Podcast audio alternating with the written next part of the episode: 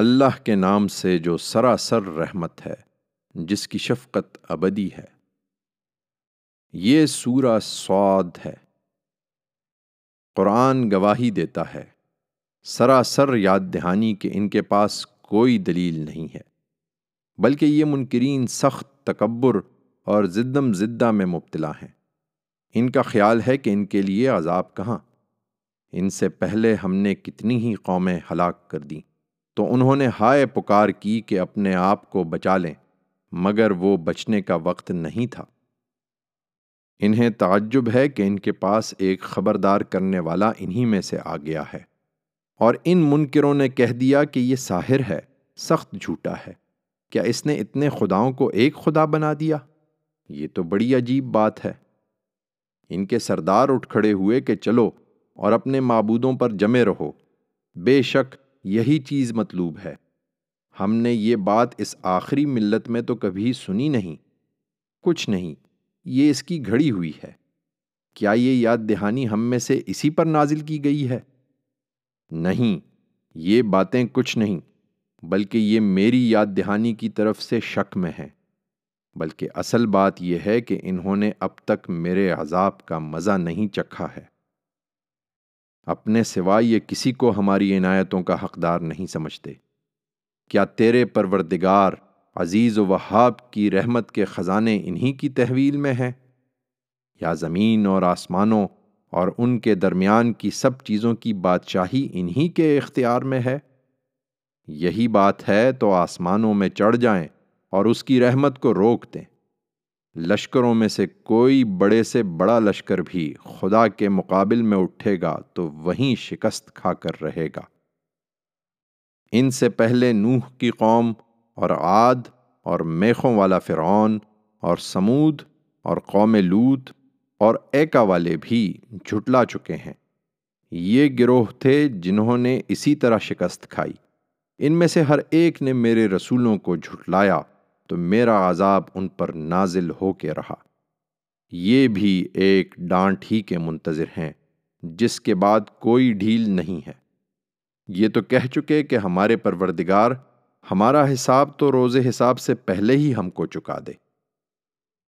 یہ جو کچھ کہتے ہیں اس پر صبر کرو اے پیغمبر، اور بڑی قوت کے مالک ہمارے بندے داؤد کو یاد کرو۔ حقیقت یہ ہے کہ وہ بڑا ہی رجوع کرنے والا تھا۔ ہم نے اس کے ساتھ پہاڑوں کو مسخر کر دیا تھا کہ صبح و شام اس کے ساتھ تسبیح کرتے تھے، اور پرندوں کو بھی، جھنڈ کے جھنڈ، سب اللہ کی طرف رجوع کرنے والے تھے۔ ہم نے اس کی سلطنت مضبوط کر دی تھی، اس کو حکمت عطا کی تھی، اور نزاعات میں فیصلہ کن بات کہنے کی صلاحیت بخشی تھی۔ تمہیں ان لوگوں کی خبر پہنچی ہے جو مقدمہ لے کر آئے تھے، جب وہ دیوار پھاند کر اس کی محراب میں داخل ہو گئے، اس وقت جب وہ داؤد کے پاس پہنچ گئے تو وہ ان سے ڈر گیا۔ انہوں نے فوراً کہا کہ آپ ڈرے نہیں، ہم دو فریق معاملہ ہیں، ایک نے دوسرے پر زیادتی کی ہے، سو آپ ہمارے درمیان انصاف کے ساتھ فیصلہ کر دیجئے اور کوئی بے انصافی نہ کیجئے، اور ہمیں سیدھی راہ بتائیے۔ یہ میرا بھائی ہے، اس کے پاس ننانوے دمبیاں ہیں اور میرے پاس ایک ہی دمبی ہے، اب یہ کہتا ہے کہ وہ بھی میرے حوالے کر دو، اور اس نے بحث میں مجھے دبا لیا ہے۔ داؤد نے کہا، اس نے تمہاری دمبی کو اپنی دمبیوں میں ملانے کا مطالبہ کر کے یقیناً تم پر ظلم کیا ہے، اور واقعہ یہ ہے کہ معاملے کے اکثر شریک اسی طرح ایک دوسرے پر زیادتی کرتے ہیں۔ اس سے وہی بچے ہوئے ہیں جو ایمان رکھتے اور اچھے عمل کرتے ہیں، اور ایسے لوگ بہت تھوڑے ہیں۔ اس وقت داؤد کو خیال ہوا کہ یہ تو ہم نے اس کا امتحان کیا ہے، چنانچہ اس نے اپنے پروردگار سے معافی چاہی اور اس کے حضور جھک کر سجدے میں گر گیا اور پورے دل سے اس کی طرف رجوع ہوا۔ سامعین، روایت کے مطابق اس آیت پر نبی کریم صلی اللہ علیہ وسلم نے سجدہ فرمایا تھا، تب اس کی وہ خطا ہم نے معاف کر دی، اور اس کے لیے یقیناً ہمارے پاس تقرب کا خاص مقام اور اچھا انجام ہے۔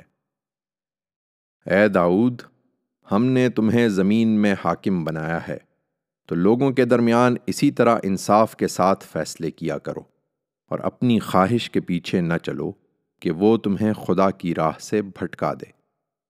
جو لوگ خدا کی راہ سے بھٹکتے ہیں ان کے لیے یقیناً سخت سزا ہے، اس لیے کہ انہوں نے روز حساب کو بھلا دیا۔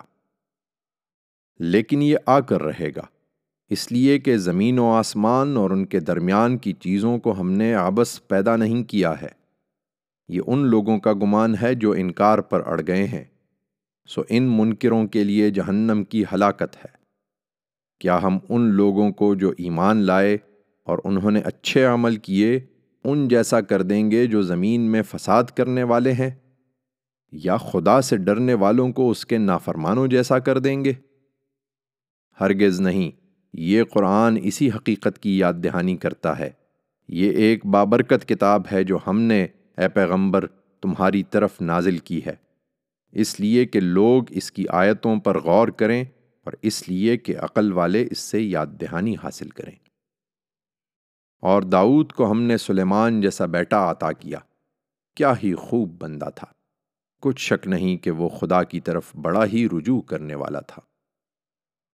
یاد کرو جب خاصے کے اصیل اور عمدہ گھوڑے شام کے وقت اس کے ملاحظے کے لیے پیش کیے گئے، اور ان کے دیکھنے میں وہ ایسا محو ہوا کہ نماز جاتی رہی، تو اس نے کہا، یہ تو اپنے پروردگار کی یاد سے غافل ہو کر میں مال کی محبت میں لگ گیا، یہاں تک کہ آفتاب مغرب کے پردے میں چھپ گیا ہے، ان کو میرے پاس واپس لاؤ۔ وہ لائے گئے تو غلبہ حال میں وہ ان کی پنڈلیوں اور گردنوں پر تلوار کے ہاتھ چلانے لگا۔ ہم نے سلیمان کو ایک اور آزمائش میں بھی ڈالا تھا اور اس کے تخت پر ایک دھڑ کی طرح ڈال دیا تھا، پھر اس نے رجوع کیا اور دعا کی کہ میرے پروردگار مجھے معاف فرما دے اور مجھ کو ایسی بادشاہی عطا فرما جو میرے سوا کسی کے لیے زیبا نہیں، بے شک تو بڑا ہی بخشنے والا ہے۔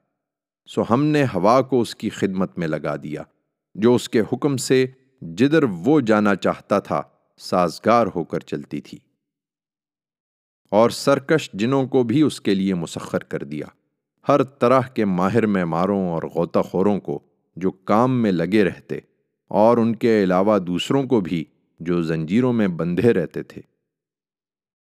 یہ ہماری بے حساب بخشش ہے، اب تم لوگوں کو دو اور احسان کرو یا اس کو روکے رکھو۔ ہم نے سلیمان سے کہا تھا، اور ہمارے پاس آگے بھی یقیناً اس کے لیے تقرب کا خاص مقام اور اچھا انجام ہے۔ اور ہمارے بندے ایوب کو یاد کرو جب اس نے اپنے رب سے فریاد کی کہ شیطان نے مجھے سخت دکھ اور آزار میں مبتلا کر رکھا ہے، ہم نے ہدایت کی کہ اپنا پاؤں زمین پر مارو، اس نے مارا تو ایک چشمہ نکل آیا، فرمایا، یہ تمہارے نہانے اور پینے کے لیے ٹھنڈا پانی ہے، اس سے شفا ہو جائے گی۔ پھر اس کے اہل و عیال بھی ہم نے اسے دوبارہ عطا فرمائے، اور ان کے ساتھ اتنے ہی اور بھی، اس لیے کہ اس پر اپنی طرف سے رحمت فرمائیں اور اس لیے کہ عقل والوں کو یاد دہانی ہو۔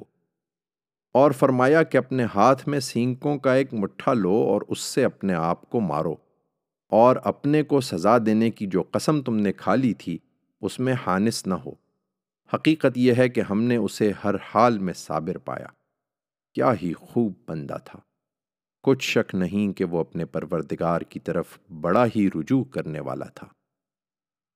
اور ہمارے بندوں ابراہیم اور اسحاق اور یعقوب کو یاد کرو، قوت اور بصیرت والے، ہم نے ان کو ایک خاص کام، اس گھر کی یاد دہانی کے لیے منتخب کیا تھا، اور یقیناً وہ ہمارے ہاں برگزیدہ اور نیک بندوں میں سے تھے۔